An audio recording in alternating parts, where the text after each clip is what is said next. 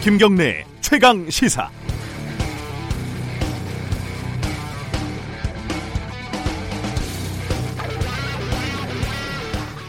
지겹습니다. 끝이 없습니다. 한 사람에게서 이렇게 많은 의혹이 나오는 것도 괴이하지만 한 사람에게서 이렇게 많은 의혹을 털어낼 수 있다는 것도 공포스럽습니다.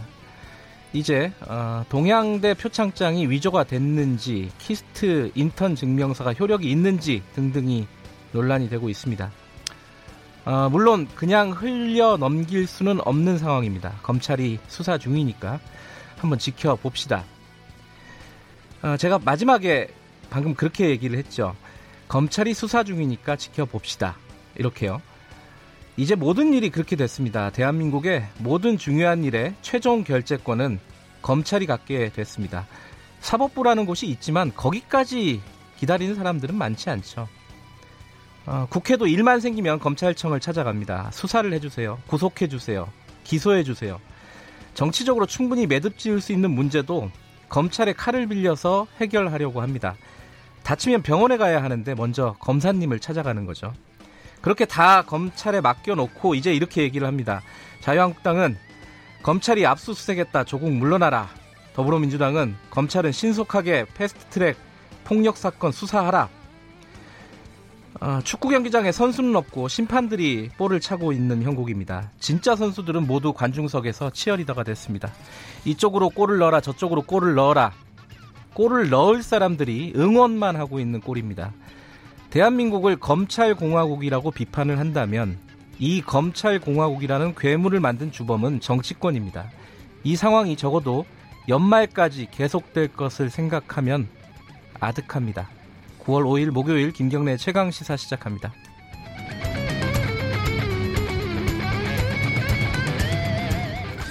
네, 김경래 최강 시사는 유튜브 라이브로도 함께 하고 계십니다. 아, 많이 보시고요. 어, 샵 9730으로 문자 보내주시면 저희들이 공유하겠습니다. 짧은 문자 50원, 긴 문자는 100원 들어갑니다. 스마트폰 앱 콩 이용하시면 무료로 참여하실 수 있습니다. 오늘 주요 뉴스 브리핑부터 시작하죠. 고발 뉴스 민동기 기자 나와 있습니다. 안녕하세요. 안녕하십니까. 인사청문회가 합의가 됐지요? 내일 예. 원내대표 간에 이제 더불어민주당, 자유한국당 원내대표 간에 합의가 됐는데요. 네. 근데 국회 법사위가 증인 채택 문제로 어제 갈등을 빚었습니다. 네. 그래서 개최 여부가 최종 확정이 된 건 아닙니다. 원내대표 간 합의가 상임위에서 관철되지 못하는 건 굉장히 이례적인 그런 상황인데요. 네. 자유한국당 법사위원들은 증인 없는 하루 청문회를 합의한 나경원 원내대표를 성토를 했습니다. 근데 법적으로는요, 네. 증인을 부르려면 청문회 5일 전에 출석 요구서를 보내도록 되어 있거든요. 음흠. 그리고 내일은 문재인 대통령이 국회에 조국 후보자 인사청문 경과 보고서를 송부해 달라고 다시 요청을 하면서 정한 시간입니다. 아, 법사위가 오늘 전체 회의를 열고 최종 결정을 할 예정입니다. 마지막까지 모르긴 모르는 거네요 아직. 그죠? 아직까지는 모릅니다. 예, 네. 공식적으로 어, 통과가 된 게 아니기 때문에 어, 관련된 소식은 지금 바른미래당은 뭐 인사청문회에 참여하지 않겠다. 보이콧하겠다라고 예. 입장, 입장을 밝히고 있습니다. 오신한 바른미래당 원내대표 2부에서 연결을 해보겠습니다.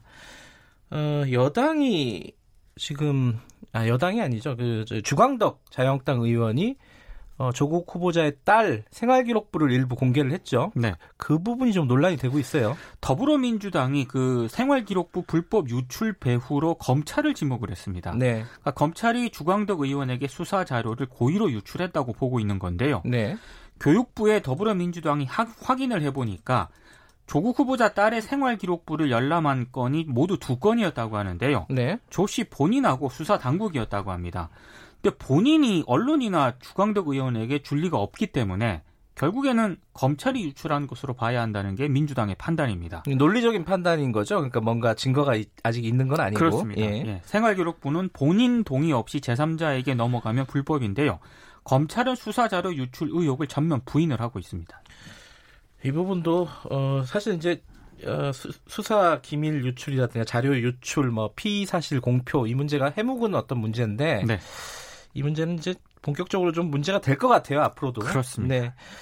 어, 얼마 전에 양심 선언한 국정원 프락치라고 할까요? 뭐 그쪽이 있었죠 관계자가. 네. 예, 공익 신고자로 인정이 됐다고요? 그렇습니다. 경찰의 신변 보호를 받게 됩니다. 국민권익위원회가 이 김모 씨를 공익 신고자로 인정을 해서 신변 보호 요청을 받아들였는데요.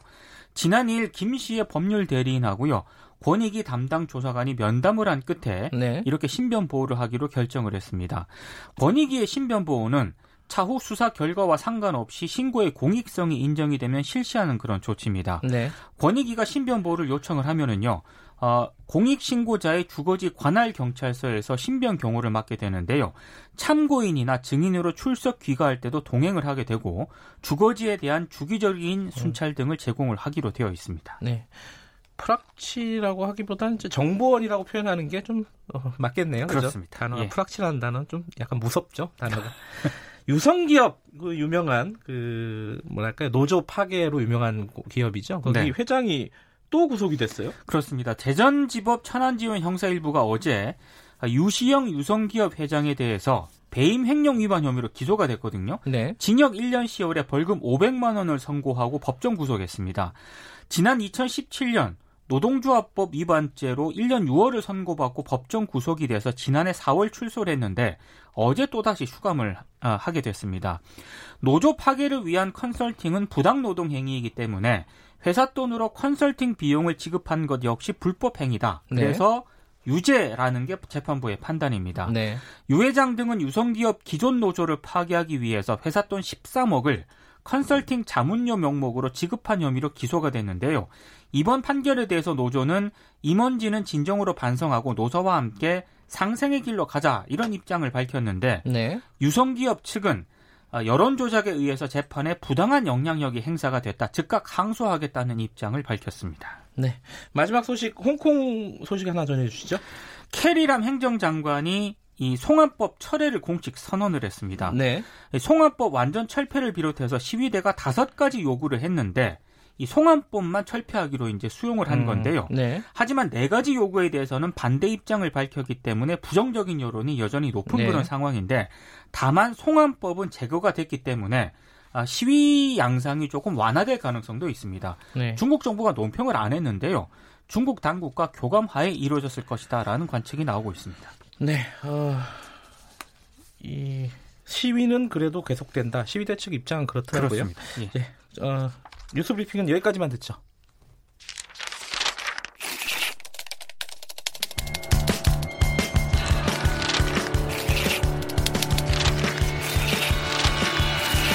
민동기의 저널리즘 M. 네, 어, 원래는 금요일 날 진행하는 민동기의 저널리즘 M을 오늘은 이번 주는 목요일로 좀 땡겼습니다. 네. 금요일 날 좀 일이 있어가지고요. 어, 지금 청취자분 중에 그 조국 후보자 관련해서 동양대 총장 뉴스도 좀 전해달라. 어, 권중환 님이네요. 이 저널리즘 M 끝나고 어, 관련된 얘기 좀 진행을 하니까요. 그때 좀 다뤄보도록 하겠습니다. 오늘 들고 오신 내용은 뭐죠? 저널리즘 M? 이재현 CJ그룹 회장의 장남 이선호 씨. 마약이요? 예. 예. 액상 대마 수십 개를 몰래 들여오다가 적발이 됐거든요. 네. 언론들이 좀 보도를 하긴 했는데 네. 좀몇 가지 문제점이 발견이 돼서 오늘 이 얘기를 음. 좀 하고자 합니다. 네. 근데 이 어제 좀 의외의 상황이 벌어졌어요. 이상한 상황이 벌어졌어요. 자기가 직접 경찰서에 찾, 아, 검찰에 찾아간 거죠. 혼자 택시를 타고 인천지검을 방문을 해서요. 예. 자신 때문에 주위 사람들이 고통을 받고 있기 때문에 아, 법적으로 가능하다면 하루빨리 구속되기를 바란다. 이렇게 음. 얘기를 했고 네. 검찰이 긴급 체포를 했습니다. 그러니까 예. 본인이 체포를 해달라고 해서 검찰이 긴급 체포라는 이상한 상황이 벌어졌습니다. 여론이 좀 좋지 않기 때문에 압박이 좀 있었던 것 같아요. 네. 그 이선우 씨는 지금 사실상의 그룹 후계자 이렇게 볼 수 있는 거 아닙니까 CJ? 그래서 예. 이제 더 논란을 빚었고요. 예. 어, 최근 무리를 빚은 재벌 3세 마약 사건하고도 밀접한 관련이 좀 있습니다. 네. 그 이선호 씨가 밀반입 한 마약은 액상 대마 카트리지인데요. 네. 지난 4월 그 SK의 손자 최영근 씨 네. 그리고 고 정주영 현대그룹 명예회장의 손자 정현선 씨가 투약한 것과 음. 같은 종류의 마약입니다. 그 이번 사건에서 첫 번째 논란이 된 거는 바로 체포를 하지 않고 조사만 하고 풀어줬다는 거예요.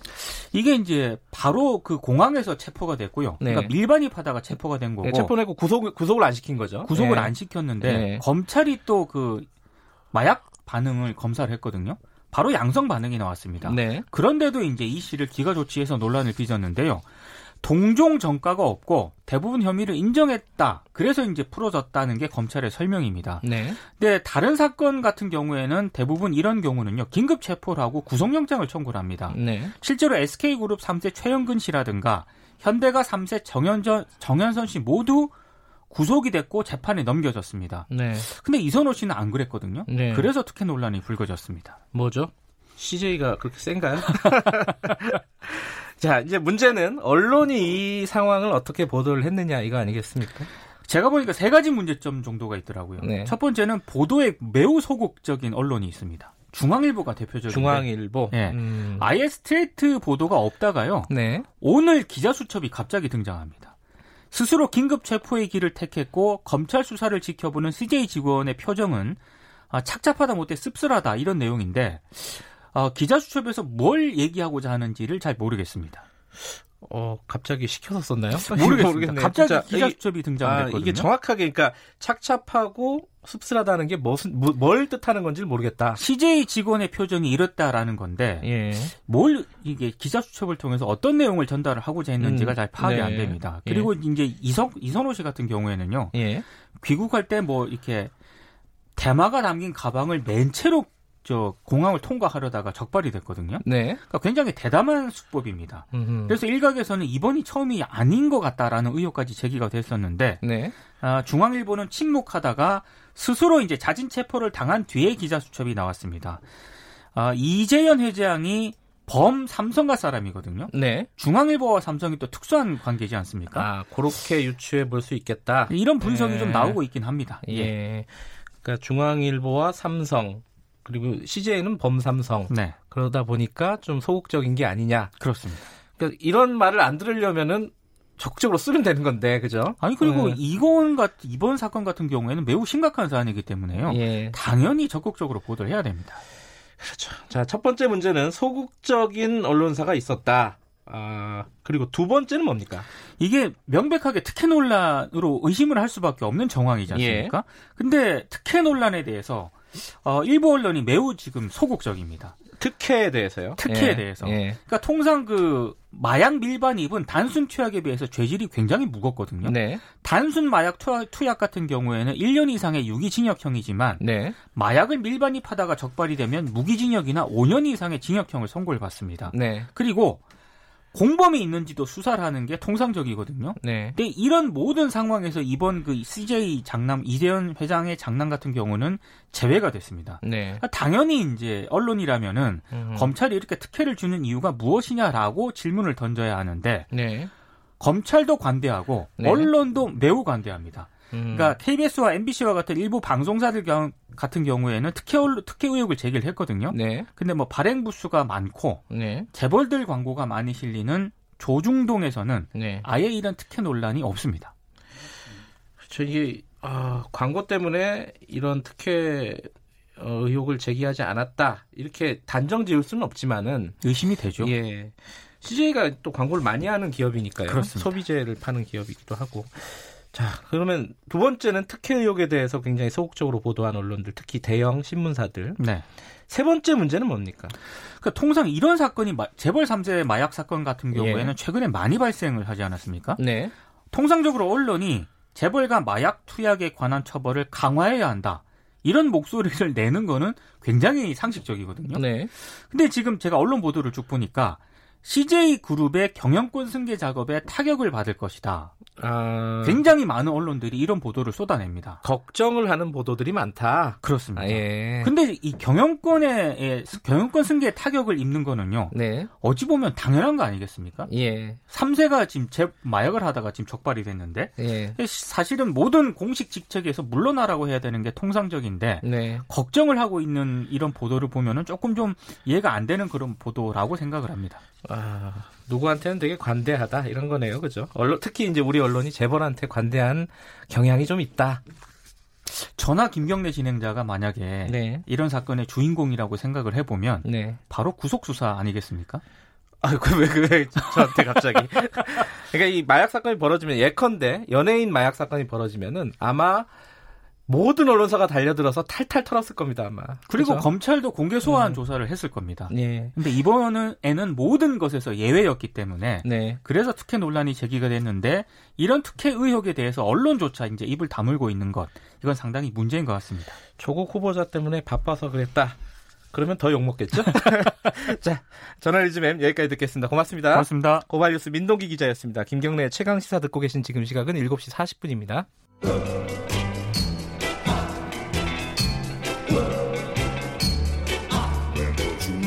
정글 같은 아침 시사의 숲에서 오늘도 웃고 울고 즐기며 사는 자연인 김경래 씨.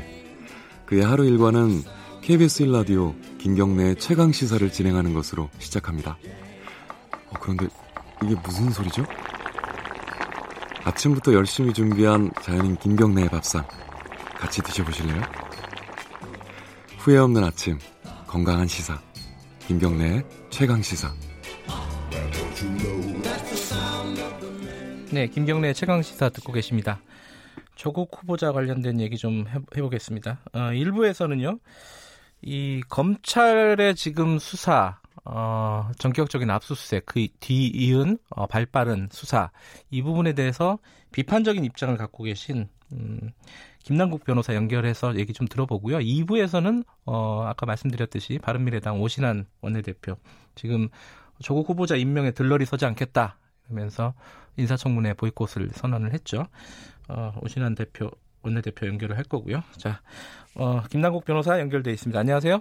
네, 안녕하세요. 김남국 변호사입니다. 네. 어, 일단 그 얘기부터 시작하죠. 가장 최근 얘기부터 그 네. 피의 사실 공표 얘기가 계속 나오고 있습니다.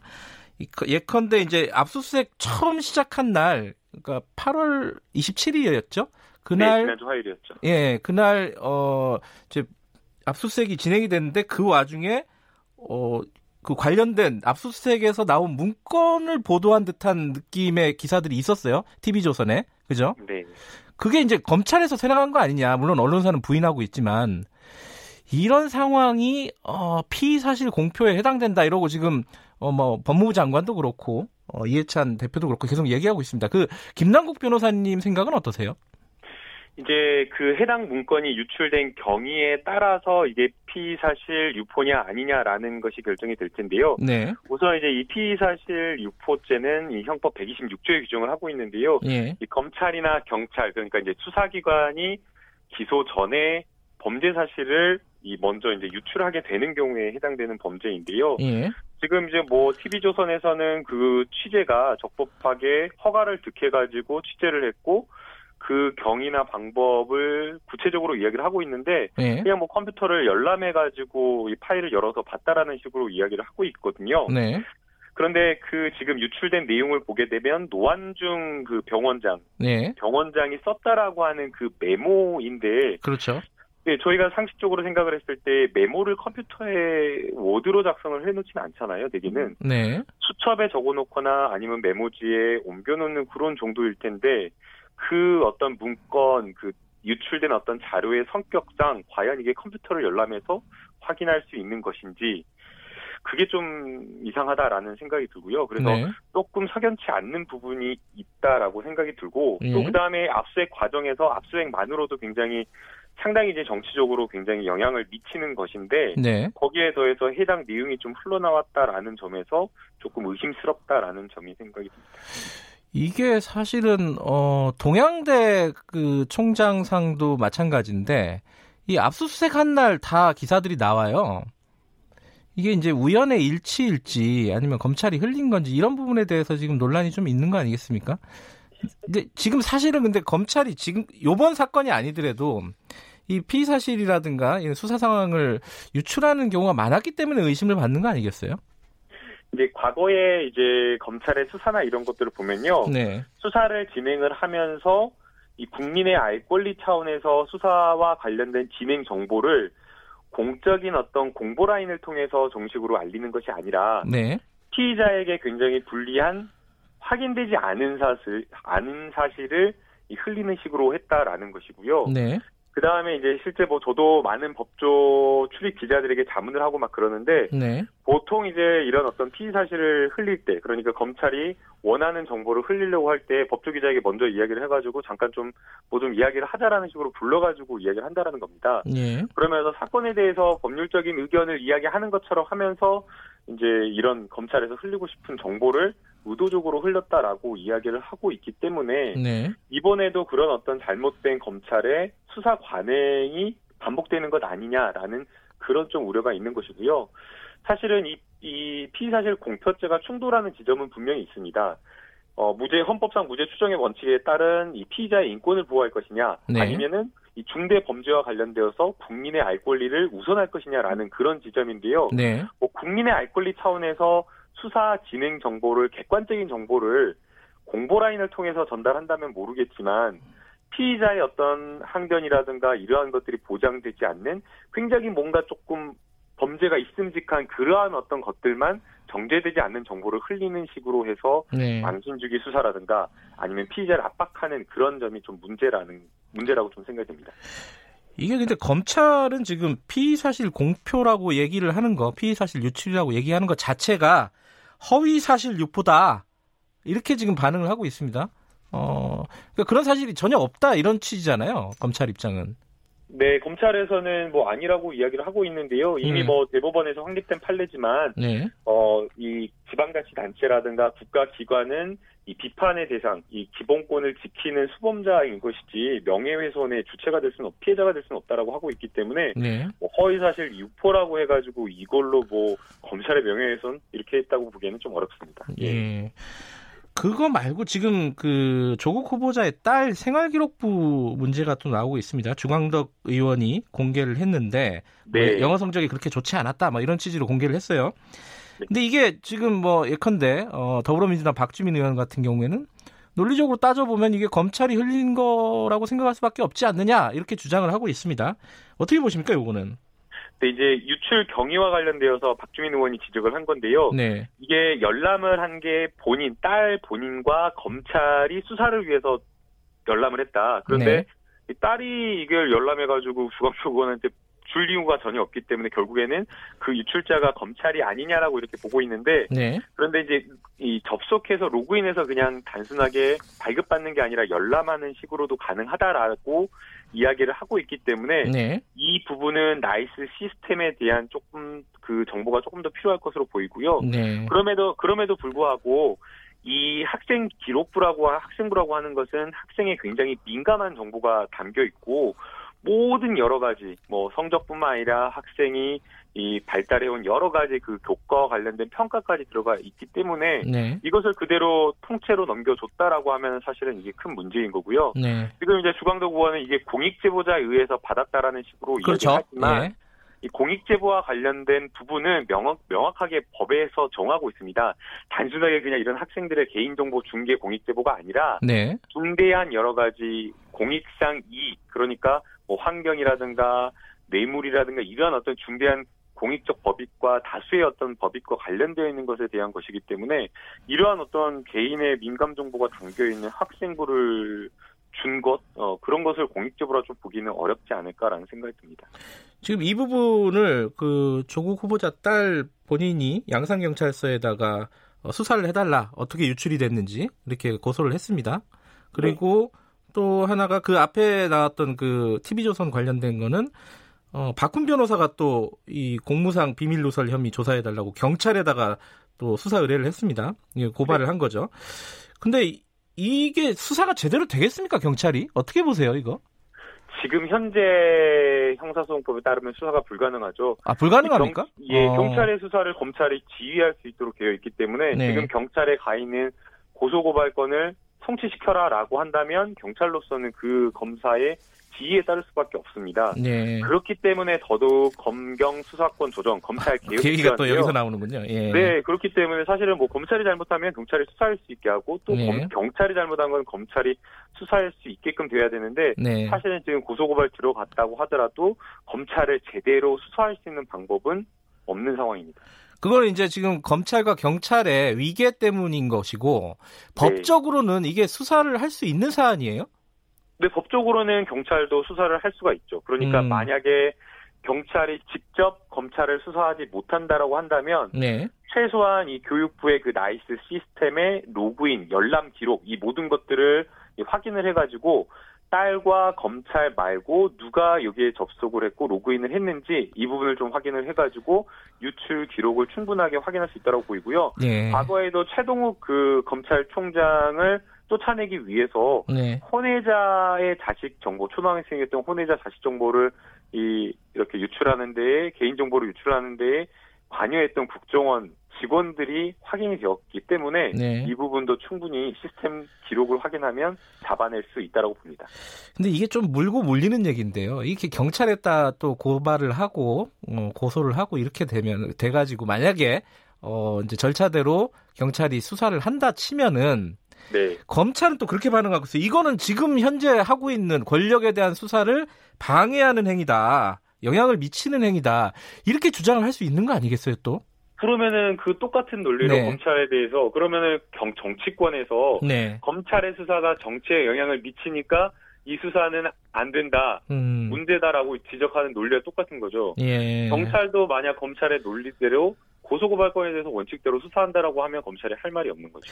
근데 참 이게 어, 지금 말씀하신 것처럼 이렇게 보는 시각에 따라서 좀 다른데 예컨대 이제 압수수색이 전격적으로 지난주에 이루어졌을 때 이건 네. 검찰의 어, 적극적인 정치 행위다 이렇게 비판을 하는 쪽이 있지만은 결국은 그런 압수수색을 통해서 여러 가지 것들이 지금 나오고 있잖아요. 어떤 의혹, 다 새로운 의혹들이 나오고 있고 새로운 사실들이 밝혀지고 있고 그러니까 이게 약간 딜레마가 아닐까. 일방적으로 이게 검찰의 수사를 뭐라고 할 수도 없고 이게 참 애매한 상황이다라는 생각이 드는데 애매하지 저는 않다라고 생각이 아, 그렇습니까? 예, 뭐 의견을 예, 좀 말씀해 주세요. 예. 검찰이 수사를 했을 때이 네. 수사가 정치에 영향을 미친다라고 한다면 중요한 범죄 정보를 가지고 있더라고 하더라도 아니면 고소고발이 들어온다고 하더라도 해당 수사를 하지 않는 경우가 많았습니다. 예컨대 지방선거 직전이라든가 아니면 총선 직전에 음흠. 선거에 영향을 미칠 수 있기 때문에 선거가 끝난 이후로 수개월간 미뤄두는 경우가 많았거든요. 네. 그런데 지금 이번에는 이 압수수색이 됐던 27일 그 시점을 보면요. 네.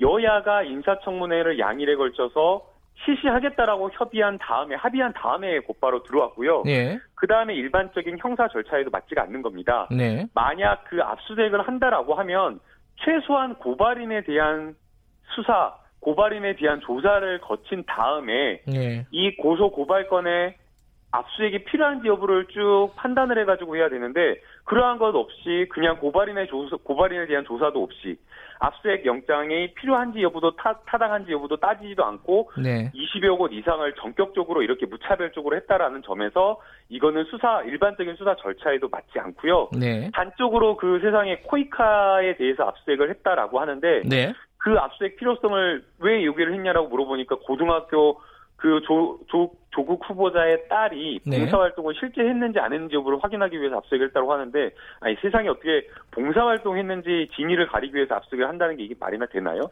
이게 압수수색이 필요하다라고 하는 것은 적어도 그 해당 기관에 네. 기록을 달라라고 요청을 했을 때 주지 않았을 때 강제 수사로 전환해 가지고 음. 압색 필요성 여부, 여부 를 따져야 되는데 그런 것도 없이 했다라는 점에서 이것은 일반적인 수사 절차에도 맞지 않다라고 생각이 듭니다. 좀 지금 과잉됐다 이렇게 보시는 거군요. 네, 과잉됐다라고 보는 것이고요. 예. 그 시기나 이런 것들을 봐도 미묘한 시점에 음. 이 압수액을 통해 가지고 무엇인가 정치에 영향을 미치는 것뿐만 아니라 예. 여론에 좀 영향을 미치려고 한 것이 아닌가라는 의심을 지울 수가 없습니다. 그 압수수색이라든가 수사 어떤 시점 이런 부분에 대해서 비판이 있을 수는 있는데 내용도 한번 좀 여쭤볼게요. 예컨대 동양대 같은 경우에는 초, 표창장을 준 적이 없다. 지금 총장은 그렇게 밝히고 있습니다. 여러 언론사에서도 그렇고 검찰 조사를 받는 어, 받으러 들어가 나올 때도 그런 똑같은 얘기를 했어요. 네. 그 이런 상황, 그러니까 좀 의혹들이 좀 여러 가지가 있을 수밖에 없는 상황이면은 강제 수사를 할 수 있는 거 아니냐 이렇게도 볼 수 있는 거 아닌가요? 그 강제 수사를 할 수도 있다라고 생각이 드는데요. 네. 그러나 이 검찰의 수사로 여론에 예. 상당한 영향을 미치는 거잖아요. 예. 압수액이 들어갔다라는 것만으로 사실은 범죄 혐의 사실이 인정되는 것도 아니고 네. 상당한 정도로 인정되는 것도 아니거든요. 네. 그야말로 그냥 압수액이 들어갔다라고 하는 거는 그냥 정황이 있거나 네. 아니면 수사의 필요성이 인정되면 법원에서 영장을 발부해 주는 것인데 국민들은 자세한 것을 모르기 때문에 오해할 수밖에 없는 그런 상황이고 네. 전격적으로 압수수색 들어갔다라는 것만으로 혐의에 혐의를 굉장히 짙게 만드는 거거든요. 네. 그래서 굉장히 이것 자체가 여론에 영향을 미치기 때문에 민감한 것인데 네. 이것을 굳이 지금 해야 되는지 이해할 수가 없고요. 네. 만약 어떤 진상 규명이라든가 의혹을 해결해야 된다라고 하면 네. 최소한 국회가 인사 청문회를 열어 가지고 이 후보자 청문위원들과 후보자가 문답하는 과정에서 시시비비가 가려지는 것을 저는 봐야 된다고 봅니다. 네. 그래서 국민이 그 인사 청문회 과정을 통해서 후보자에 대해서 판단할 수 있는 그 기회는 가져야 되는데 예. 지금 검찰은 그 기회조차 국회에서 예. 인사청문회 하는 그 기회조차를 빼앗아 버리려고 했기 때문에 저는 그게 문제라고 보는 겁니다. 알겠습니다. 아, 민감한 사안인데 어, 말씀 잘 들었습니다. 고맙습니다. 네, 감사합니다. 김남국 변호사였습니다. 김경래 최강시사 1부는 여기까지 하죠. 아, 잠시 후에 뉴스 듣고 8시 5분에 돌아옵니다.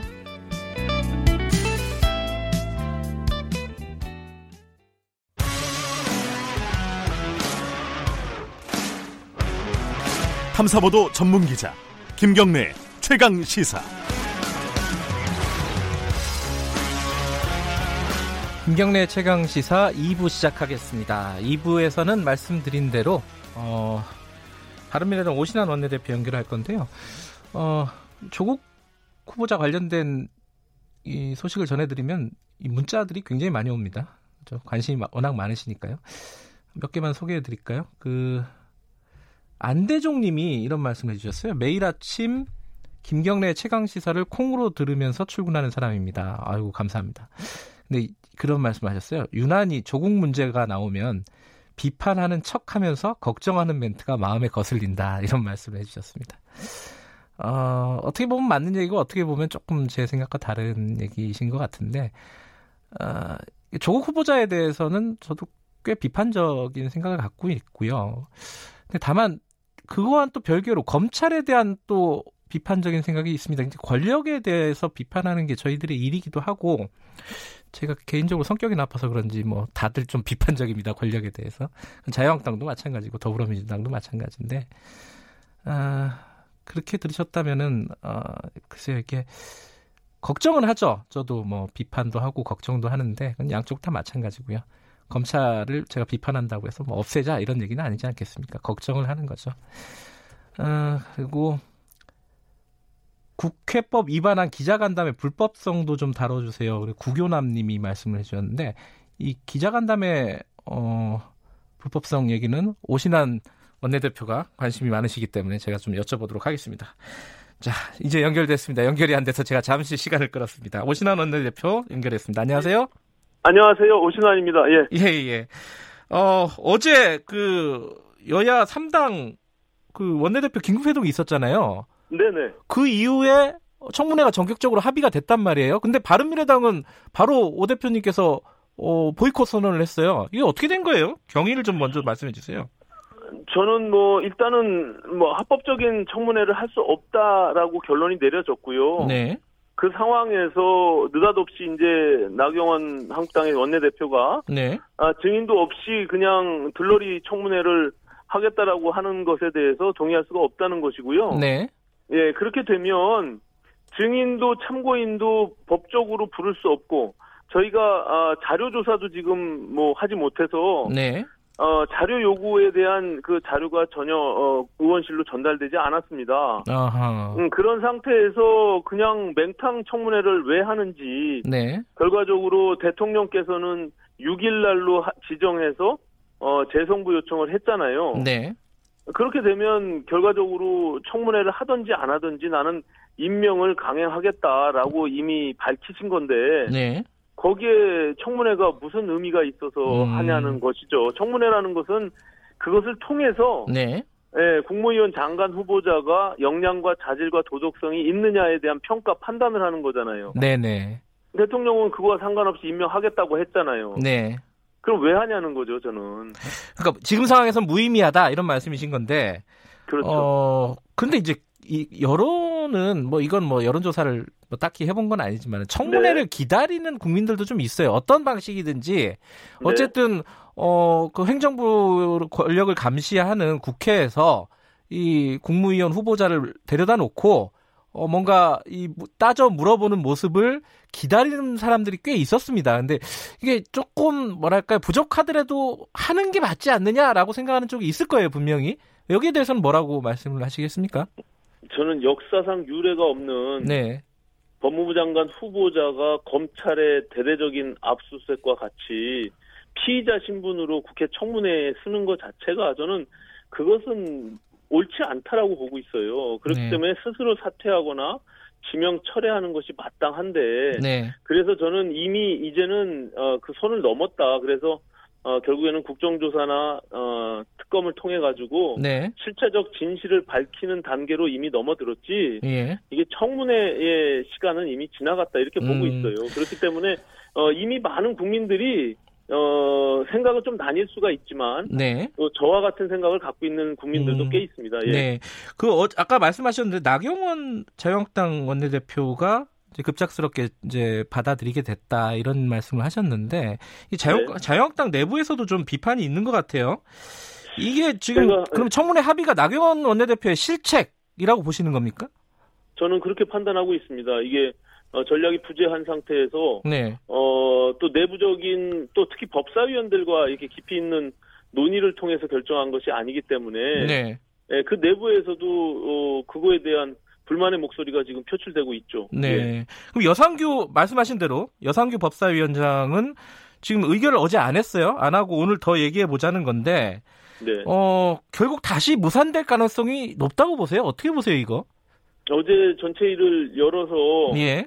어, 진행되는 것을 보니까 또 증인 가지고 또 이제 서로 그렇죠. 어, 싸우고 있더라고요. 네. 근데 증인 채택이 무슨 의미가 있습니까? 지금 어차피 강제할 수 있는 권한도 없고 네. 증인이 출석을 거부하면 그만인데 네. 그 집권 여당 민주당에게 증인이 출석할 수 있도록 협조해달라 부탁해달라고 하는 말이 예. 저는 이 청문회를 희화화하고 있다.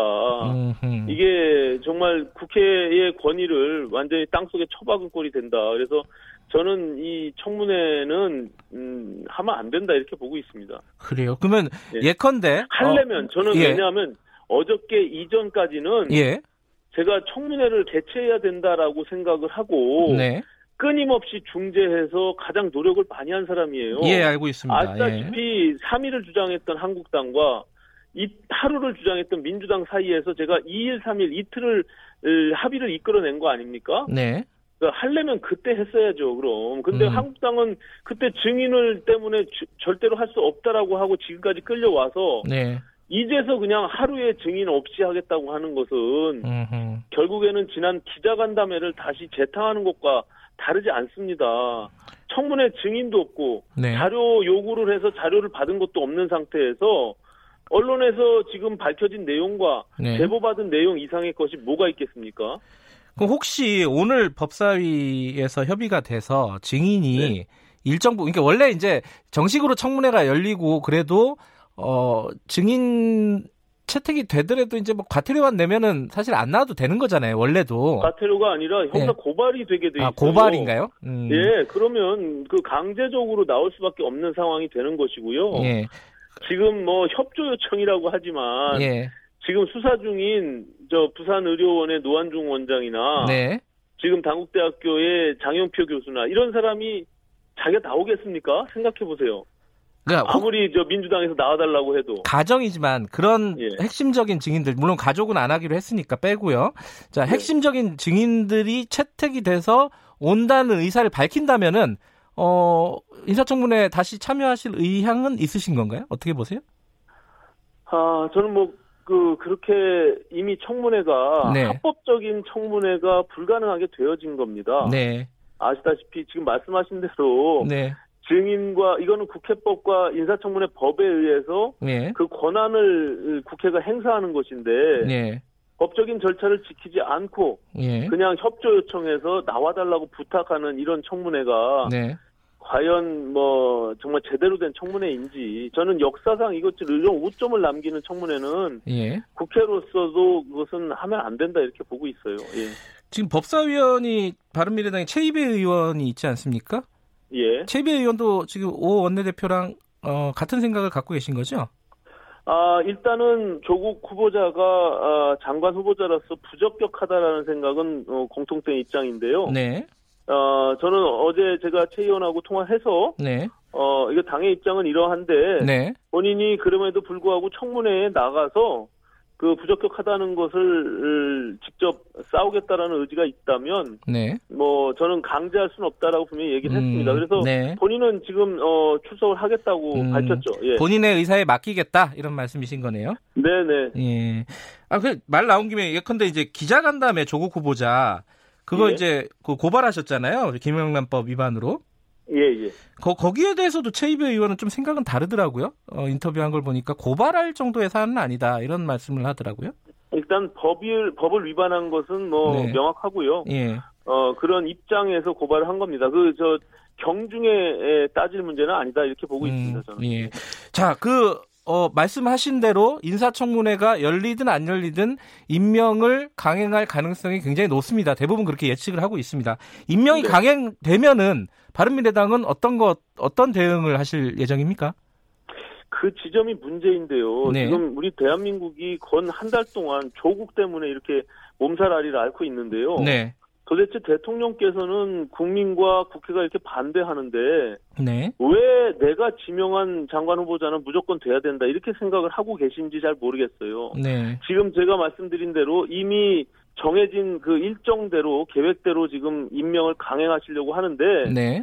그렇게 되면 저는 법무부 장관 후보자가 네. 어, 역사상 유례 없이 강제 수사 지금 피의자 신분으로 법무부 장관이 탄생하게 되는데 그렇게 되면 저는 특검으로 전환돼야 된다 이렇게 보고 있습니다. 예. 특검으로요. 예. 근데 이 특검은 사실 이제 법무부 장관이 발동할 수도 있고 국회에서 또 발동할 수 있는 건데 뭐 법무부 네. 장관은 발동하기가 지금 어려운 상황이지 않겠습니까? 그죠? 그렇습니다. 예. 예. 그럼 국회에서 특검 법안을 제출하겠다 이런 말씀이신 거죠? 네네. 어, 국정조사는 어떻게 계획하고 계세요? 국정조사도 국회가 할 수 있는 권한이기 때문에 예. 예, 국회에서도 지금 진행을 할 입장에 있습니다. 지금 예. 예. 다른 인터뷰에서 뭐 이게 소추라고 하는 수사 중인 사건, 네. 또 재판 중인 사건의 경우 국정조사를 할 수 없다라고 이렇게 오류를 얘기했는데요. 네. 예, 그 법의 8조에 보면 아, 수사 중인 사건에 소추에 관여할 목적으로 행사되어서는 아니 된다 이렇게 되어 있습니다. 네. 우리는 모두가 국민이 가, 아, 기억하고 있는데요. 어, 최순실 사건 때 저희가 국정조사를 했지 않습니까? 네. 예, 그런 사례도 있고 전혀 문제가 없다 이렇게 보고 있습니다. 예. 근데 국정조사도 그렇고 특검도 그렇고요. 여당에서 반대를 할 게 이제 뭐 눈에 보이는 상황인데 그런 그렇죠. 경우에는 현실적으로 통과가 어려운 거 아니에요?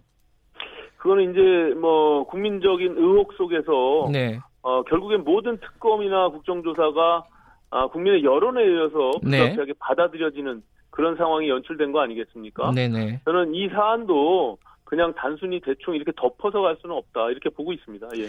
여론 말씀하셨으니까요. 그 네. 조국 후보자 기자간담회 이후에 사실 긍정 여론이 올라갔어요. 그래서 어떤 여론조사 리얼미터 여론조사에 따르면은 거의 엇비슷해졌단 말이에요.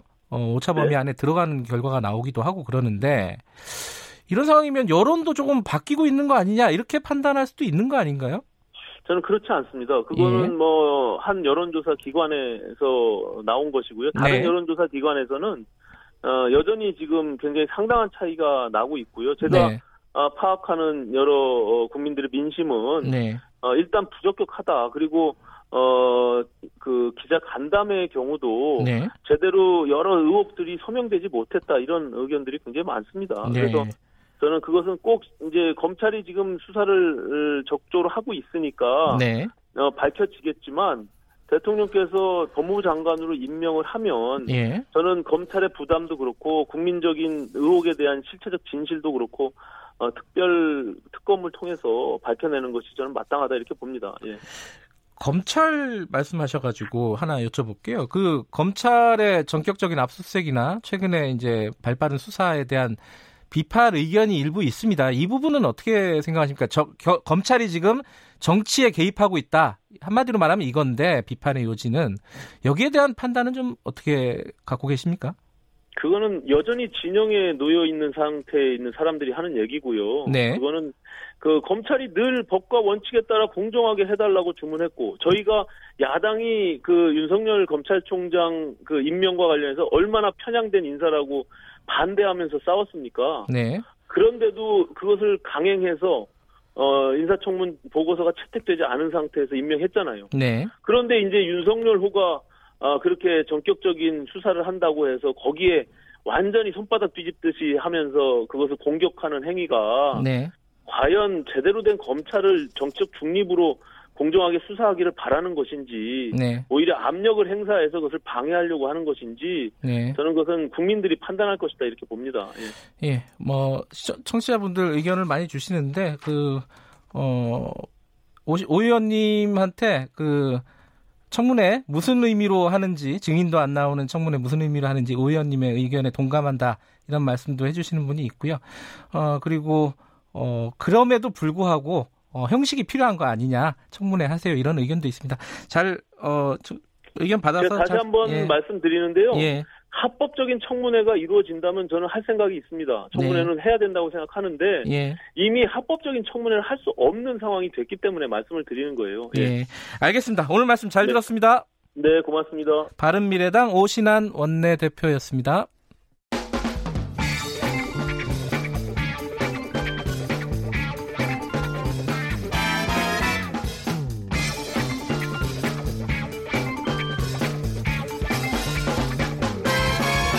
윤태곤의 눈.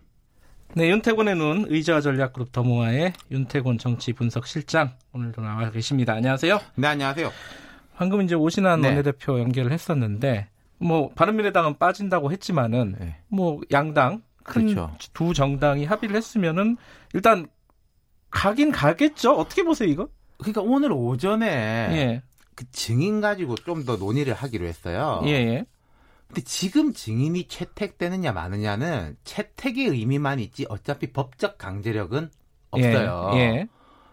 근데 이제 어제만 해도 이제 한국당이 이런 거 왜 받았냐 막 이런 이야기가 되게 많았지 않습니까? 그렇죠. 예. 근데 어제부터 이제 오늘까지 그 동양대 표창장 공장명이 예. 이 사건이 이제 또 상당히 또 커 보이거든요. 네. 그래서 오늘 오전에 이게 그 법, 법사위 협의가 재개되면은 한국당은 좀 적극적이지 않을까 음. 싶어요. 네. 근데 그 동양대 총장 있잖아요. 이 최성애 총장. 네. 그분은 청문회 부르면 올 것도 같은데 보니까 예, 분위기가. 예, 예. 예. 그러니까 그건 이제 한국당에서 요구하는 이제 증인인데 예. 이제 뭐 그런 이제 구체적인 팩트에 대한 이야기는 이제 뭐 다음 기회에 하기로 예. 하고. 그 내용적으로 보면은 한국당이 보십시오. 애초에는 2일, 3일 이틀간 하기로 했고 네. 또 증인 문제 난항을 겪었지만은 처음에는 이제 동생 및 관련자들에 대해서는 합의를 받고 네. 이게 최소한 확보하고 있었던 내용들이에요. 네. 근데 지금 보면은 청문회는 6일 하루가 됐고 증인은 강제성을 담보할 수 없게 됐지 않습니까? 그러면 양보를 한 거네요. 그 양보를 뭐 하고 싶어서 한 건지 밀려서 한 건지 모르겠는데 네. 또그 간에 이제 보면은 자그 조국 후보자가 기자간담회를 거의 12시간 네. 스포트라이트를 받았고 네. 한국당이 그 다음날 맞불 기자간담회 한 3시간 했는데 그 상대적으로 좀 주목을 못 받았고 네. 계속 이제 안 좋은 상황이었던 거예요. 음. 그래도 이게 뭐 나경원 원내대표 뭐 물러나야 되는 거 아니냐 이런 청문회 왜 하냐 뭐 이런 식이었는데 방금 아까 말씀드린 대로 어제부터 나온 이제 동양대 기사 음. 는좀 지금까지 나온 거하고 또 괴가 다른 거거든요. 예. 좀 심각하다면 심각할 수 있으니까 이게 하루하루가 출렁거리고 한국당 입장에서는 하루라도 늦게 하는 거는 결국 유리하게 된 것이다. 애초에 전략이 한국당 그것이었지 않습니까? 예. 근데 이게 지금 보면요 흘러가는 게 자기들의 전략과 계획대로 되는 게 아니라 예. 좀 얻어 걸린다고나 할까. 이제 민주당 음. 입장에서는 조국 후보자가 간담회 해서 기세를 올릴 때까지는 아 좋았다. 였는데 하루라도 늦춰지고 이렇게 되니까 또 안 좋아지고 음. 문재인 대통령이 6일을 그 시한으로 정했던 것도 지금 와 보니까 되게 묘하게 됐다는 거죠. 음. 그러니까 뭐 동양대 사건 이런 것들은 사실은 검찰이 한 거지 한국당이 한 건 아니니까요. 그러니까요. 근데 예. 어찌 됐든 그 전에 한국당이 수용을 한 거는 아까 오신환 원내대표한테도 물어봤는데 그래도 청문회는 해야 되는 그렇죠. 거 아니냐 이 국민적인 여론 이거에 네. 밀려서 한 거겠죠. 거기다 또 이게 있겠죠. 한국당 생각에 청문회를 하건 말건 문 대통령은 조국 후보자를 임명할 가능성이 매우 높다. 매우 높죠. 그렇다면은 예. 국민들한테 각인된 거는 조국 후보자가 혼자서 거의 12시간 동안 기자들에게 해명한 거. 네. 물론 그 해명이 이제 팩트에 대한 부족한 점이 있습니다만 조국 후보자 입장에서는 뭐 하고 싶은 자기 정책이라든지 자기 소신에 대한 이야기는 거의 다 했거든요. 네. 한국당 입장에서는 그 조국 후보자에 대해서 한번 뭐 반박이라든지 밀어붙인 것도 없는 거잖아요. 지금까지 그러네요. 보면은 예. 그렇게 끝나서 다음 스테이지로 넘어가는 거하고 예. 그래도 청문회를 거쳐가지고 뭐 공박도 하고 이렇게 하는 거하고는 다르겠죠. 그리고 결정적으로는 기자 간담회하고 청문회는 다르잖아요. 그럼요. 수위가. 예, 기자들이 예. 단문 질의하고 의원들 질의는 차원이 다르죠. 반박, 재반박 가능하고 후보자 말도 잘할 수 있고 물론 한국당 입장에서는 조 후보자 외에 여당 의원들까지 상대해야 음. 되긴 하지만은 뭐 그것도 할만하다고 볼 수 있는 거죠. 근데 일부에서는 그러더라고요. 이 청문회장이 아마 의사진행 발언하다가 끝날 거다. 그렇죠. 청문회 전망을 네. 해본다면요. 의제별로는 나올 이야기는 다 나왔습니다. 네. 그러니까 뭐 입시 문제, 입시 문제 연결되는 게 이게 논문 문제, 그다음 네. 사모펀드 문제, 웅동학원 문제 큰 덩어리로 보면 그 정도지 않습니까? 네. 입시 문제에도 조금 더 디테일하게 들어가는 게 뭐 오늘 이야기하는 이제 동양 음, 대학교 도, 예. 표창장 예. 이런 문제인데 그런 플러스 알파가 얼마 되느냐 한 가지가 있는 것이고 예. 그리고 이게 이 청문회가 여 대 야 진보 대 보수의 진영 대결로 간다면요 여당이 유리할 거예요. 그럼 지금 그렇게 돼 있지 그렇죠. 않아요? 아니 근데 그렇죠. 아, 그러니까 그렇죠. 팩트 싸움이 아니라. 그러니까 예. 대통령 지지율하고 여당 지지율은 야당 지지율의 더블 스코어 정도 돼요. 여론조사 예. 기간마다 좀 다르지만은. 네. 근데 조국 후보자에 대한 거를 보면은 뭐 지금 여론조사가 조국 후보자한테 유리하게 나온 거를 감안하더라도 반대가 더 높단 말이죠. 네. 그러니까 그 전선을 어디에 치느냐가 음흠. 다를 거란 거죠. 근데 이게 어, 청문회 자체는 여야가 열리는 거지만은 지금 사실 이 전국을 쥐고 있는 거는 다른 쪽 아니겠습니까? 그렇죠. 검찰이죠. 그러니까 예. 검찰이 청문회에 참석하는 건 아니지만은 검찰에 진행하고 있는 것들이 주요한 텍스트가 예. 될 것이다. 지금 보면 이렇지 않습니까? 여러 의혹들이 나온 것에 대해서 검찰이 수사가 들어가는 것들은 아, 이 의혹들 중에서 이 수사가 진행되는 거는 조금 더 개연성이 있는 부분이구나로 음. 판단이 되는 거잖아요. 네. 유무죄라든지 기소 단계는 아직은 아니지만은 네. 그런 부분에 대해서 이제 집중적으로 진행이 음. 되겠죠. 근데 하루 동안 청문회 열고 청문 보고서 채택은 당연히 안 될 가능성이 높겠죠. 네. 뭐 거의 제로 아니겠습니까? 그리고 네. 이게 이 디테일한 논쟁이 있을 수가 있어요. 뭐냐면요. 예. 문 대통령이 청문 보고서 대송부 요청 시한을 6일로 뒀습니다. 이게 예. 자정이에요. 예. 그럼 내일 이제 오전부터 청문회 시작할 거 아니겠습니까? 네. 일반적으로는 12시 넘어서 진행되는 경우도 있어요. 있었죠. 윤석열 후보자 예. 같은 경우, 검찰총장 같은 경우 오후, 두, 아, 새벽 2시 반, 뭐 네. 이때까지 가고 통상 많습니다. 네. 근데 아마도 한 9시, 10시 되면은 민주당은 12시까지 보고서 내야 되니까 이제 청문회 그만하고 우리 보고서 쓰자. 그런 이야기를 할 가능성도 아, 있어요. 아, 그러네요. 그럼 절차적으로 그렇게 그렇죠. 되겠네요. 그럼 한국당은 예. 무슨 소리냐. 이게 12시 넘겨서라도 해야 된다. 우리 질문할 게 많다. 라는 음. 식으로 막판은 좀 눈살 찌푸리는 그 국민들이 음. 볼때 저게 무슨 싸울 거리가 될 거냐라는 음. 식으로 전개될 가능성도 높다. 그게 제가 바라는 거는 저의 이런 예측이 제발 이번에 좀 빗나갔으면 아하. 좋겠다. 아니, 내용 가지고 예, 예, 예. 하셔야죠. 예. 슬픈 예감은 항상 어, 어긋나지 않습니다. 네. 어쨌든 그 이후에 어, 문, 문 대통령이 임명을 하게 되면은 그 다음 국면은 어떻게 될까요? 그러니까 뭐 지금 아까 이제 오신환 원내대표가 예. 특검 국정조사 이런 이야기를 했는데 예. 야당에서는 그 이야기를 할 건데 근데 당장은 어떤 특검이 온다 그러더라도 윤석열 검찰총장 같은 위상과 지금 현재 검찰 같은 수사력을 가질 수 있느냐? 그럼 특검 하자라고 하면 예를 들어서요. 여당이 오케이 한다 하더라도 누구로 뽑냐 하는 걸로 한 달, 두 달 지나가거든요. 그래서 야당이 예. 현실적으로 당장 특검 카드를 낼 가능성은 높지 않다. 음. 하지만 이제 정치 공세를 펼칠 것이고 뭐 네. 여러 가지 국회 일정들을 연계시키고 뭐 해임 건의안을 제출한다 만다 이런 이야기도 나오고 청문회라는 거는 1라운드의 끝이지 네. 이 국면이 끝난 건 아닌 거겠죠. 예, 알겠습니다. 아, 이 얘기 좀 그만했으면 좋겠는데 계속되네요. 예, 네. 예, 고맙습니다. 감사합니다. 윤태곤의 눈이었습니다. 자, 김경래 최강기사 3부는 아, 2부는 여기까지 하겠습니다. 아, 문자 하나 소개해 드릴까요? 재밌는 문자를 보내주셔서 김정숙 님이 어, 김경래, 김용민, 김어준, 주진우 똑같은 인간들이라고 했는데 영광이라서요. 이, 런 유명한 분들이랑. 하지만 굉장히 다른 사람들입니다. 이해해 주시기 바라겠습니다. 아, 잠시 후 3부에서 뵙고요. 일부 지역국에서는 해당 지역 방송 보내드립니다.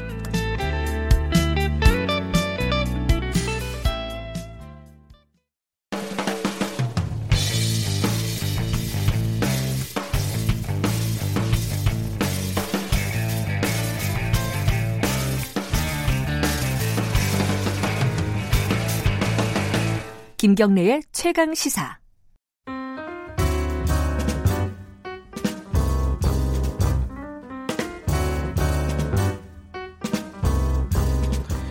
네, 김경래 최강수사 3부 시작하겠습니다. 더 나은 미래를 위한 오늘의 정책을 고민하는 시간. 김기식의 정책 이야기 식스 센스. 김기식 더 미래연구소 정책위원장 오늘도 나와 계십니다. 안녕하세요. 예, 안녕하세요. 예.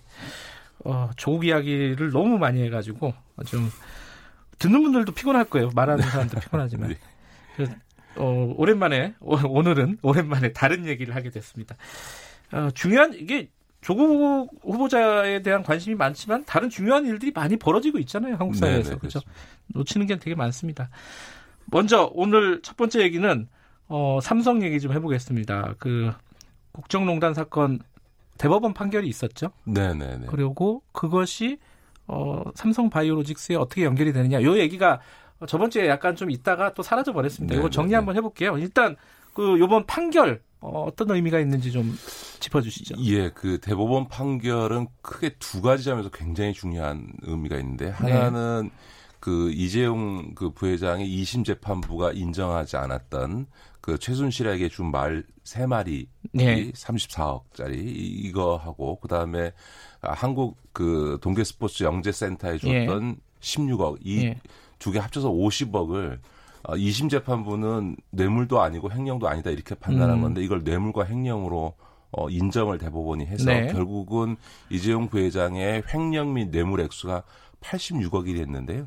이렇게 되면 어, 50억을 넘게 되면 네. 그 최소 형량이 5년이 됩니다. 네. 어, 사실은 2심 재판부가 조금 무리스럽게 앞서 말씀드렸던 말과 어, 동계 스포츠 영재센터 16억 합쳐서 50억을 뇌물로 인정하지 않은 게 그러면 이제 30, 그 6억 정도만 지금 뇌물로 네. 인정한 건 그게 이제 50억 미, 미만으로 내려가게 되면 집행유예를 선고할 수 있어서 좀 그랬던 것으로 보이는데 네. 이번에 이제 그 뇌물 액수가 86억. 기존에 이제 2심 재판부에 36억에 비하면 두 배가 넘게 뇌물이 인정됐기 네. 때문에 양형상으로는 집행유예라는 건 사실상 불가능해지는. 음. 비록 이제 어 5년이 최저 형량이고 그, 그러나 어 판사가 장량 강경이라 그래서요. 예.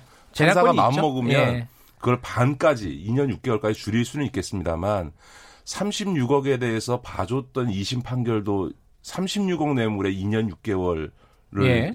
선고했는데 이제 어, 뇌물 액수가 86억이 됐으니까 아무리 줄여도 최소한 4년은 불가피할 거고 그러면 이제 실형 선고가 불가피해진다. 이런 점에서 음. 이제 큰 의미가 있었고요.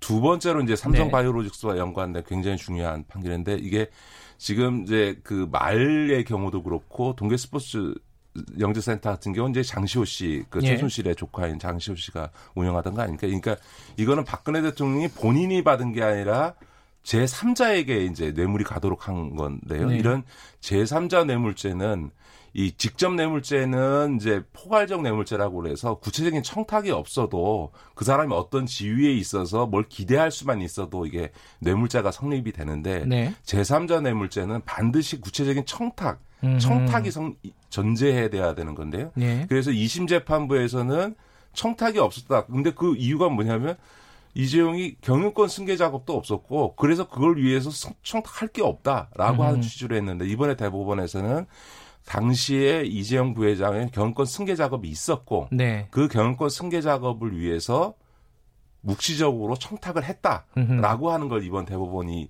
인정을 했기 때문에 이게 이제 삼성 바이오로직스 사건에 아주 엄청난 영향을 미치게 된 거죠. 그러니까 그 경영 승계 작업이 실제 했다라고 이제 이번에 대법원이 판결을 그렇습니다. 한 건데 그게 왜 삼성 바이오로직스 수사에 영향을 미치는지 요 논리적인 연관 관계를 좀 설명을 해주셔야 예, 될것 같아요. 그 분식 분식 회계라고 하는 거는 이제 그 회계 처리를 잘했냐 잘못했냐라는 것도 되게 중요합니다만 예. 가장 분식회계 분식회계 관련된 형사 사건에서 가장 중요한 거는 목적, 의도가 제일 중요합니다. 네. 아마 삼성에서는 이번 그 금감원에서 제가 있을 때 이제 그 사실상 이제 분식회계로 결론 내고 이후 진행할 때 대응은 네. 이 삼성 바이오로직스의 회계 처리 분식회계 문제를 회계 기준 문제로 몰고 가서 네. 이게 회계 기준을 어떻게 처리하느냐라고 하는 논란으로 가면 사실은 그거는 보기에 따라 해석 여하에 따라서는 이렇게 볼 수도 있고 저렇게 볼 수 있는 여지가 조금씩 다 있습니다. 회계라고 하는 네. 거는.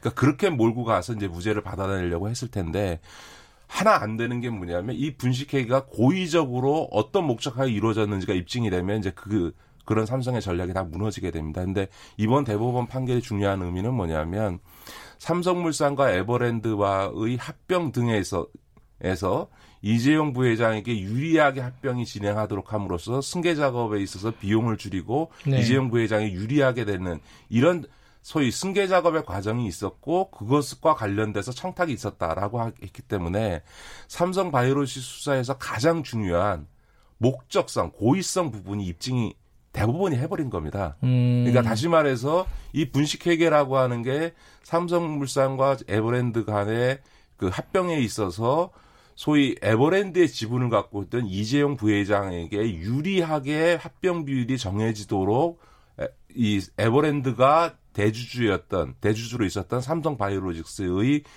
회계를 분식했다. 이게 이제 그 음. 금감원이 주장한 건데 그것을 대법원이 사실상 인정한 거기 때문에 이제는 검찰은 사실은 분식회계 여부에 대한 을 입증해야 되는 이런 부담은 사실상 대법원 판결로 거의 벗었다고 봐야 되고 이제 남은 수사는 누가 어디까지 관여했냐 다시 말해서 네. 이재용 부회장이 이 분식회계 과정에 어느 정도 관여했느냐를 입증하기만 하면 되는 상황이 된 거죠. 근데 지금 삼성 바이오로직스 수사를 약간 기억을 되살려 보면은 증거 인멸 관련해서는 뭐 구속영장도 발부가 되고 네네. 네, 네. 여러 가지 좀 진척이 있었는데 분식회계 관련해서는 뭐 예를 들어 바이오로직스 사장 김태한 네네네. 네, 사장이었나요? 예, 그 영장도 기각이 되고 이러면서 조금 진척이 어려운 거 아니었느냐라는 기억이 나요. 이거 네네. 이 부분이 이번 판결로 좀 어떤 탄력을 받을까요? 어떻게 보세요? 아마 이제 지금 그 사실 삼성 바이오로스 수사는 윤석열 검찰총장이 서울중앙지검장으로 있으면서 직접 챙기면서 진두지휘했던 사건이 아, 그렇군요. 예. 그동안 이제 잠시 수사가 지금 멈춰 있는 상태인데 예. 그거는 이제 검찰의 인사가 그 음. 7월 달에 있었죠. 그 네. 윤석열 총장이 총장이 되면서 보통 이제 총장이 그 지명이 되면 임, 네. 임명될 때까지 이제 그 뒤에 직후에 대규모 인사가 있기 때문에 주요 사건 처리에 있어서 약간 좀 속도를 조절을 해 놓는 건데 이제 네. 그 인사가 끝나고 나서 이제 체제가 정비가 됐기 때문에 아마 어, 이번 판결을 계기로 곧 그 추석 지나면서부터는 아마 음. 수사가 본격화될 거라고 이렇게 예, 보여지고요. 지난번 이제 김태한 그 삼성바이오스 사장의 어, 영장이 기각됐던 예. 분들은 사실은 분식회계 이 자체보다는 그 당시에 분식회계는 이루어졌는데 당시 그 김태한 사장은 실무자가 전무가 해서 나는 잘 모른다. 음. 전무하고 그 당시 구조본 미래 전략실하고 네. 직접 했기 때문에 나는 모른다라고 한 거고 음. 그 담당 진, 전무는 사장이 지시했다고 서로가 어, 책임을 떠넘기는 과정에서 누가 말이 진실한 건지 이거에 대해서 음. 다툼의 여지가 있다 이런 취지였던 것 그랬군요. 같습니다. 그런 예. 점에서 보면 아마 이번 대법원 판결을 통해서 어, 검찰은 아마 추석 지나고 나서 어, 한동훈 더구나 그 사건을 중앙지검에서 지휘했던 예. 서울지검 3차장이 지금 어, 대검에 반부패 부장으로 가서 또 여, 보직은 승진했지만 네. 여전히 이 사건은 진두지휘하고 있기 때문에 수사의 어떤 일관성은 그대로 유지되지 않을까 싶습니다. 그런데 어, 지금 이제 어, 집행유예가 아니라 실형을 받을 가능성이 높아졌고 바이오로직스 관련해서도 이제 점점 어, 칼날이 위로 위로 올라가고 있지 않습니까? 이 네네. 상황을 우려하는 목소리들이 있습니다. 이제 특히 이제 한일 경제 갈등 상황이고 이재용 부회장이 그런 모습을 뭐 의도적인지는 모르겠지만 잘 자주 보여줬어요. 이렇게 현장에서 막 뛰는 네, 모습 네, 있잖아요. 네, 네, 일본과의 그 무역 갈등을 좀 해결하기 위해서 부품을 확보하기 위해서. 그러니까 이게 이 상황이 이제 가뜩이나 어려운데 경제가 좀 더 삼성을 힘들게 하는 게 아니냐라는 시각 이 부분 어떻게 보십니까? 이재용 부회장이 감옥 가면은 삼성이 위기에 빠져서 망하는 위기의 기업이면 삼성이 문제가 있는 기업인 거죠. 그, 저는 뭐 그건 전 터무니없는 말이라고 네. 생각하고요. 삼성이 지금까지 어, 존립해 왔고 어, 지금 이제 세계적인 기업이 된게 어, 오너 개인의 역량으로 되어 왔겠습니까? 네. 어, 우리가 가깝게는 어, 뭐 이렇게 비유해서 좀 그렇습니다만 어, SK의 최태원 회장이 3년 가까이 그 사실은 이제 음. 어, 감옥에 있었지만 네. 그 기간 동안에 SK가 경영이 잘못돼서 망했다는 얘기는 들어본 적이 없고 오히려 네. 어 그걸 계기로 오히려 어, SK 전체적으로는 상당히 좋아졌다 이런 그, 그 시기에 있어서 네. 좋아졌다 이런 평가들이 있지 않습니까? 그런 점에서 보면 이재용 회장 부회장의 어쨌든 구속 여부가 삼성의 미래에 부정적 영향을 줄 것이다라고 하는 거는 늘 뭐 재벌 그 총수들 오너들의 예, 사법 처리 임박하면 뭐 진짜 그렇죠. 지난 30년 동안 늘 나오던 오래된 고정된 레파토리죠. 네. 네. 경제 얘기하니까 이 얘기를 좀 어, 여쭤볼게요. 그 물가가 마이너스를 기록했다. 소비자 네. 물가 상승률이 정확하게는요. 이게 디플레이션 얘기를 계속해요. 그러니까 기사들 보시면은 청취자분들도 그 기사 많이 보셨을 거예요. 어, 소비자 물가 마이너스, 디플레이션 공포. 네, 네 이게 네, 네, 대부분 네. 기사의 제목들이거든요. 자, 이게 와, 물가 상승률이 마이너스라는 게 우리 경제에 어떤 의미가 있는지 그걸 먼저 좀 짚어주시죠. 예, 보통 우리 국민들, 우리 청취자들께서는 물자가 오, 물가가 오르면 걱정이지. 그렇죠. 아, 물가는 내려가면 좋은 거 아니냐. 예. 아, 이런 생각들을 많이 하실 텐데요. 그 그렇지가 않습니다. 사실은 어, 물가가 내려간다라고 하는 거는 네. 경기가 침체됐다라고 하는 것을 반증하는 겁니다. 그러니까 뭐 쉽게 생각해서 이렇게 경제가 막 잘 돌아가고 활성화되면 네. 당연히 물건을 살려고 하는 사람들이 많아지니까 네. 당연히 네. 가격이 좀 오르기 때문에 경제가 좋으면 좋을수록 일정한 정도의 인플레이션 다시 물가 상승이라고 하는 거는 그 당연한 거고 그렇게 음. 물가가 올라가면 또 그거에 맞춰서 임금도 올라가고 네. 이, 런 이제 구조가 오히려 경제에선 좋은 선순환 구조인 거고요. 네. 물가가 내려간다라고 하는 건 크게 보면 두 가지 요소 중에 하나거든요. 수요가 줄어든다. 다시 말해서 물건을 살려고 하는 사람이 별로 없으니까 음. 팔아야 되는 입장에서는 물건값을 깎아서라도 팔아야 되니까 이제 수요 부족으로 인해서 아. 물가가 내려가는 예. 경우가 있고요. 또 하나는 공급 사이드에서 네. 공급이 과잉돼서 경쟁이 치열해서 살려는 사람 한정돼 있는데 너무 많은 사람이 물건을 네. 팔려고 하는 경우에 그 당연히 이제 서로 안 팔리니까 물건을 깎아서라도 이제 네. 그 팔려고 하지 않겠습니까? 그런 점에서 내려갈 수도 있는데 혹 혹은 근데 지금 이제 우리나라에서 지금 물가가 떨어지고 있는 그 떨어졌던 중요한 원인은 그런 어떤 공급 과잉이라기보다는 소위 유가가 지금 내려간 예, 국제 유가, 국제 예. 유가라든가 이런 소위 그 국제 시장에서의 그 소위 가격 네. 요소가 내려가면서 그러니까 근본적인 공급 사이드에 있어서의 가격 요소가 내려가면서 생겨나는 물가 하락 요소가 큰 지점인 음. 거죠 지금은. 근데 어쨌든 결과적으로 말씀드리면 야, 물가가 내려가는 것은 결코 좋은 일이 아니다. 음. 아, 오히려 정상적인 것은 일정하게 물가가 오르면서 경기가 활성화되고 살려는 사람도 많아지고 그래서 기분 좋게 여러 가지 많은 걸 팔려고 하는 쪽이 좋아진 거예요. 왜냐하면 수, 이 물건을 잘 못 판다라고 하는 거는 네. 공급 사이드 입장에서는 재고는 쌓이고 음. 그러면 이, 이익률은 떨어지고 그러면 이제 공장 가동률도 떨어지고 네. 하는 이런 이제 소위 그 경기 침체기에 악순환 상황들이 계속 반복되는 상황이 된다는 거죠. 그러니까 그 부분이 이제 사람들 걱정이잖아요. 그러니까 정부에서도 이게 뭐 일부 뭐 농산물 같은 거 작년에 워낙 더워가지고 농산물 가격이 좀 올라가지고 네, 네.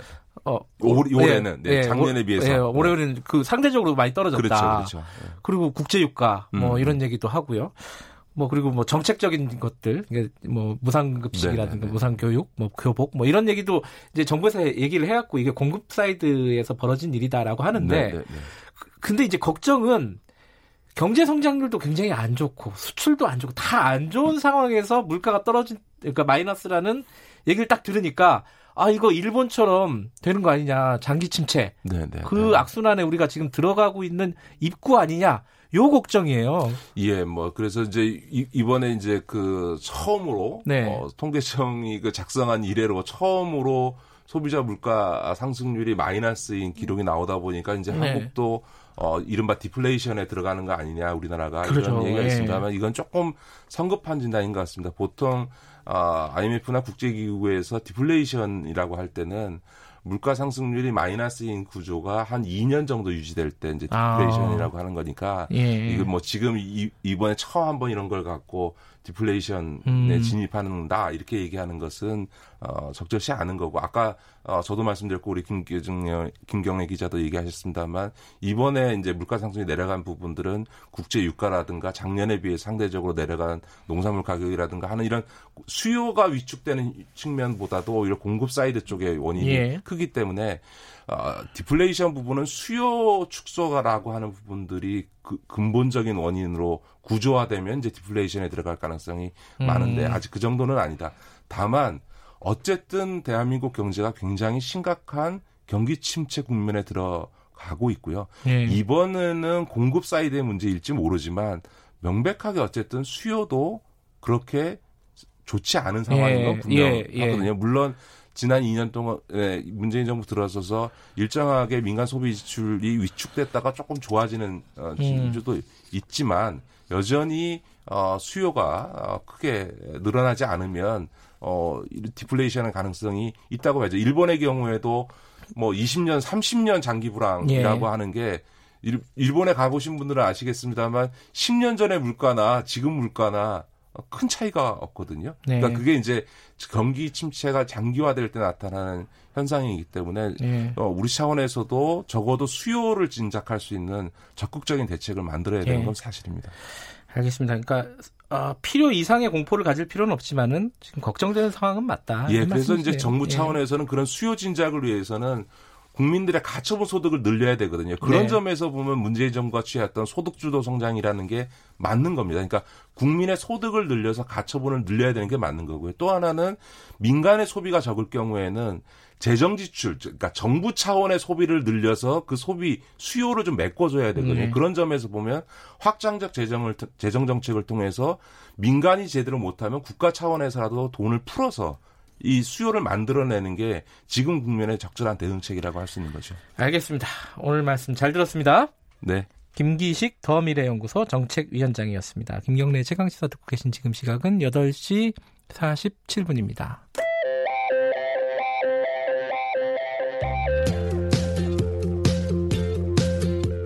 오늘 하루 이슈의 중심 김경래의 최강시사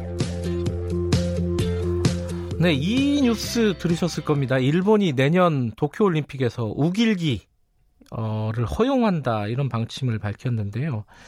이게 이제 어 일본에서는 뭐 법적으로도 아무 문제 없고 어 그렇다는데 지금 우리나라 입장에서는 그리고 그 일본 제국주의의 피해국들 입장에서는 이게 보통 문제는 아닙니다. 어 국제사회에서 우길기에 대해서 이렇게 열심히 알리고 계신 반크 라는 단체 아시죠? 박기태 반크 단장님 연결해 보겠습니다. 안녕하세요. 안녕하세요. 네. 어, 도쿄올림픽에서 우길기, 이제 뭐, 일본 사람들이 우길기를 들고 경기장에 들어와서 이렇게 응원을 해도 문제가 없다. 이런 거잖아요. 그죠? 네, 도쿄올림픽위원회가 그 전 세계 올림픽의 어떤 그 국가 대표하지 않고 오직 일본을 대변하는 것처럼 발표를 해서 심각한 문제되고 있습니다. 예. 근데 이게 예전에 기억하기에 이제 이 얘기 많이 하잖아요. 2012년 런던 올림픽 때 우리 박종우 선수 축구 한일전에서 어, 독도 우리 땅, 독도는 우리 땅 세레모니 했다가 이렇게 막 징계받고 그랬지 않습니까? 근데 이거는 그, 금지하면서 왜 우길기는 허용하는 거예요? 솔직히 올림픽 헌장 50조에 네. 그 IOC 그 시위, 정치, 종교 그 인종차별적 선전을 금지한다고 네. 올림픽 헌정 목적을 발표했습니다. 네. 이 근거 때문에 말씀하신 것처럼 이제 박정호 우리 대표 대표가 그때 벌금 받았잖아요. 네. 그래서 엄청나게 문제가 이슈가 됐는데 문제는 이제 그 이렇게 말했던 올림픽 헌정 50조에 대한 부분에서 네. 이 정치 선정 분단 내용에 대해서 유독 일본의 우길기에 대해서는 이 부분에서 관대하고 있는 거죠. 네. 저희 측면에서는 아직 그 올림픽 위원회 측에서 그 70억 세계인들한테는 이 우길기를 잘 모르니까 네. 이런 부분에서 한국 의견을 무시하고 일본 측에 좀 힘이 강한 또는 힘이 강한 일본 측 의견에 동조하는 것이 예. 자기들한테는 이제 복잡한 것 같습니다. 그 일본 측의 논리는 보니까 이게 일본에서도 금지하는 그런 어떤 상징이 아니고 그리고 또 자위대가 쓰고 있지 않습니까? 이 우길기를? 이게 다 쓰고 있는 그, 거라서 상관없다 이런 거 아니에요? 일본 측 논리는? 그 올해 그 일본 외무성 외교부죠. 네. 올해 5월달에 그 한국 측에서 전 세계에 이제 우길기 전범기라 공부하기 시작하니까 일본 외교부에서 5월달부터 우길기는 전범기가 아니라 일본 전통문의 상징이라고 하는 부분을 대대적으로 홍보했습니다. 네네. 즉 우길기 부분이 그 독일 나치견 다르다는 부분을 강조했는데요. 네. 문제는 그 자기는 유리한 것만 다 홍보를 하고 일본 우길 전범기가 그 그 한국을 침략을 했고 침략 이후에 아시아를 또 침략을 해서 그 2천만 명의 아시안들한테는 그 납득 이상으로 공포감과 충격을 주는 이런 트라우마라는 부분을 숨기고 있는 거죠. 네. 솔직하게 일본은 전 세계에서 가장 우월한 위치에 있다는 자신감으로 세계인들이 그 일본 한국말을 무시하고 자기네 말을 믿는다는 강조하기 위해서 했는데 네. 더큰 문제는 뭐냐면 일본이 올해부터 그 전 세계인들한테 자신들의 외교적 힘을 우월한 힘을 통해서 그 우결기하는 부분이 전범기 아니하는 식으로 홍보하고 있는 거예요. 그러다 예. 보니까 특히 올림픽위원회에서 이번에 올림픽위원회에서도 보라 이렇게 그 일본말을 지켰다는 걸 강조를 하면 이제 예. 갈수록 전 세계 사이에 보면 한국 측만 억지부터 내용이 홍보가 될 예정입니다. 근데 그 독일의 나치 그 상징 있지 않습니까? 하켄크로이츠? 네. 그거는 네. 이제 다 금지돼 있잖아요. 근데 이게 그 국제사회에서는 왜 그거는 다 이렇게 뭐랄까요 거기에 대해서는 굉장히 엄격한 잣대를 들이대는데 일본 우길기에 대해서는 왜 그렇게 어 뭐랄까요 어 이렇게 뭐 이렇게 허용해 주는 쪽으로 이런 결정을 하는 겁니까 이게?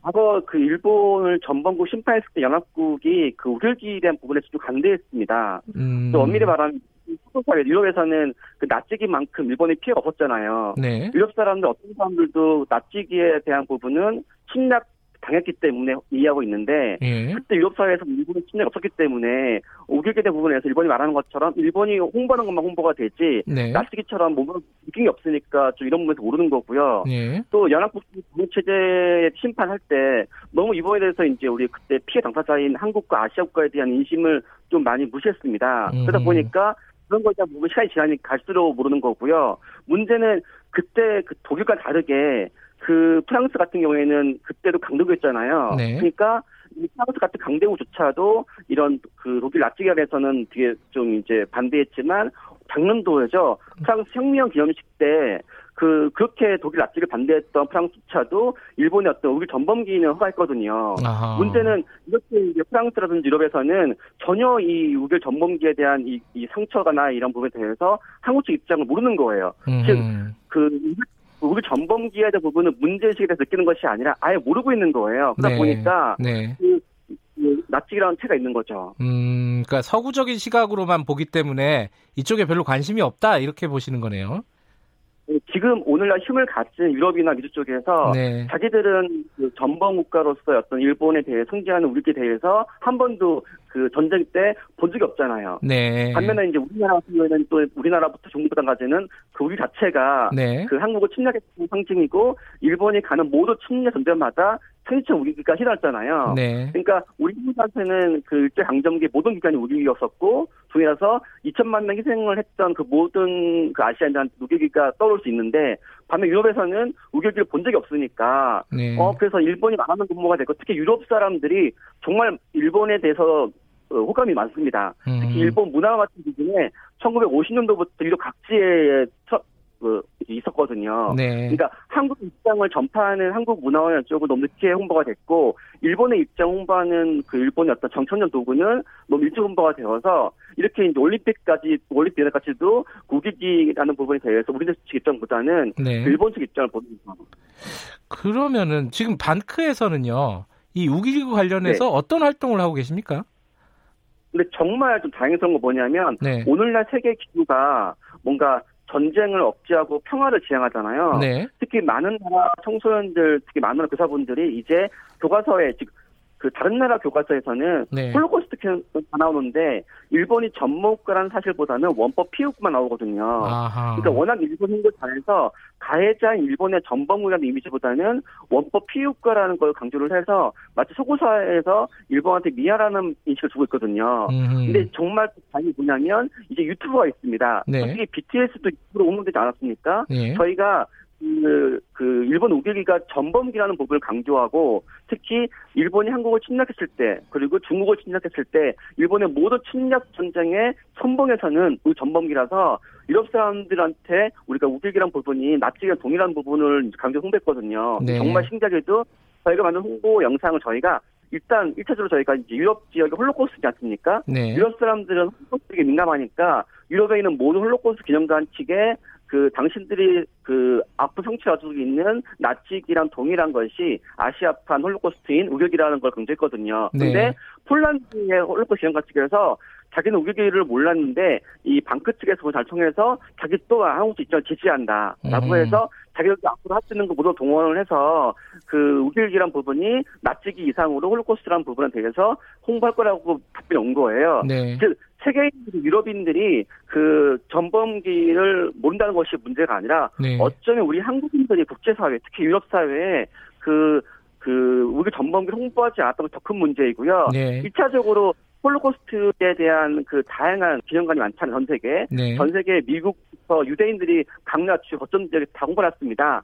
해외에 있는 모든 홀로코스트 기념관 측에 지금 이제 우리 전범기 홍보를 해도 일체 홍보가 될 수 있고요. 네. 특히 해외 모든 나라 세계사 교과서에서는 일본의 과거 전쟁에 대한 내용 없지만 그 거의 드물지만 그 홀로코스트부터 나치 전범기인 다 나오거든요. 네. 그래서 해외 모든 교과서 쓰시는 저자들한테 해자들한테 그 자기 자신들이 그 기록하고 있는 그 나치 하게 크로이치 그 깃발 옆에 그 전범기를 넣어달라고 방크 운동하고 있거든요. 예, 예. 좀 좋은 소식이 뭐냐면은 제가 최근 이베이라든지 아마존 예. 강나라 유명한 모든 나라에서는 그 쇼핑몰에 다양한 제품을 판매하고 있잖아요. 네. 특히 요즘 들어서는 이제 백화점 이상으로 쇼핑몰이 높은 인기를 끌고 있는데요. 저희가 그 아마존 이베이 이런 쇼핑몰에 그쪽 판매하는 입점몰에 이제 그 낯지기는 금도 있잖아요. 예. 근데 이제 그 일본 우결기가 그 아. 깃발뿐만 아니라 다양한 제품 같은데 판매하고 있는 거예요. 그러니까 뭐 핸드폰이라든지 그거를 이제 못 팔게 뭐, 그 방크에서 활동으로 막으셨죠.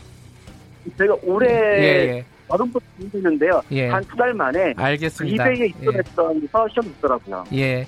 정부 차원에서 좀 대책이 필요할 것 같습니다. 오늘 말씀 감사합니다. 네. 박, 박기태 방크 단장님이었습니다. 김경래 최강기사 오늘 여기까지 하겠습니다. 내일 아침 다시 돌아옵니다.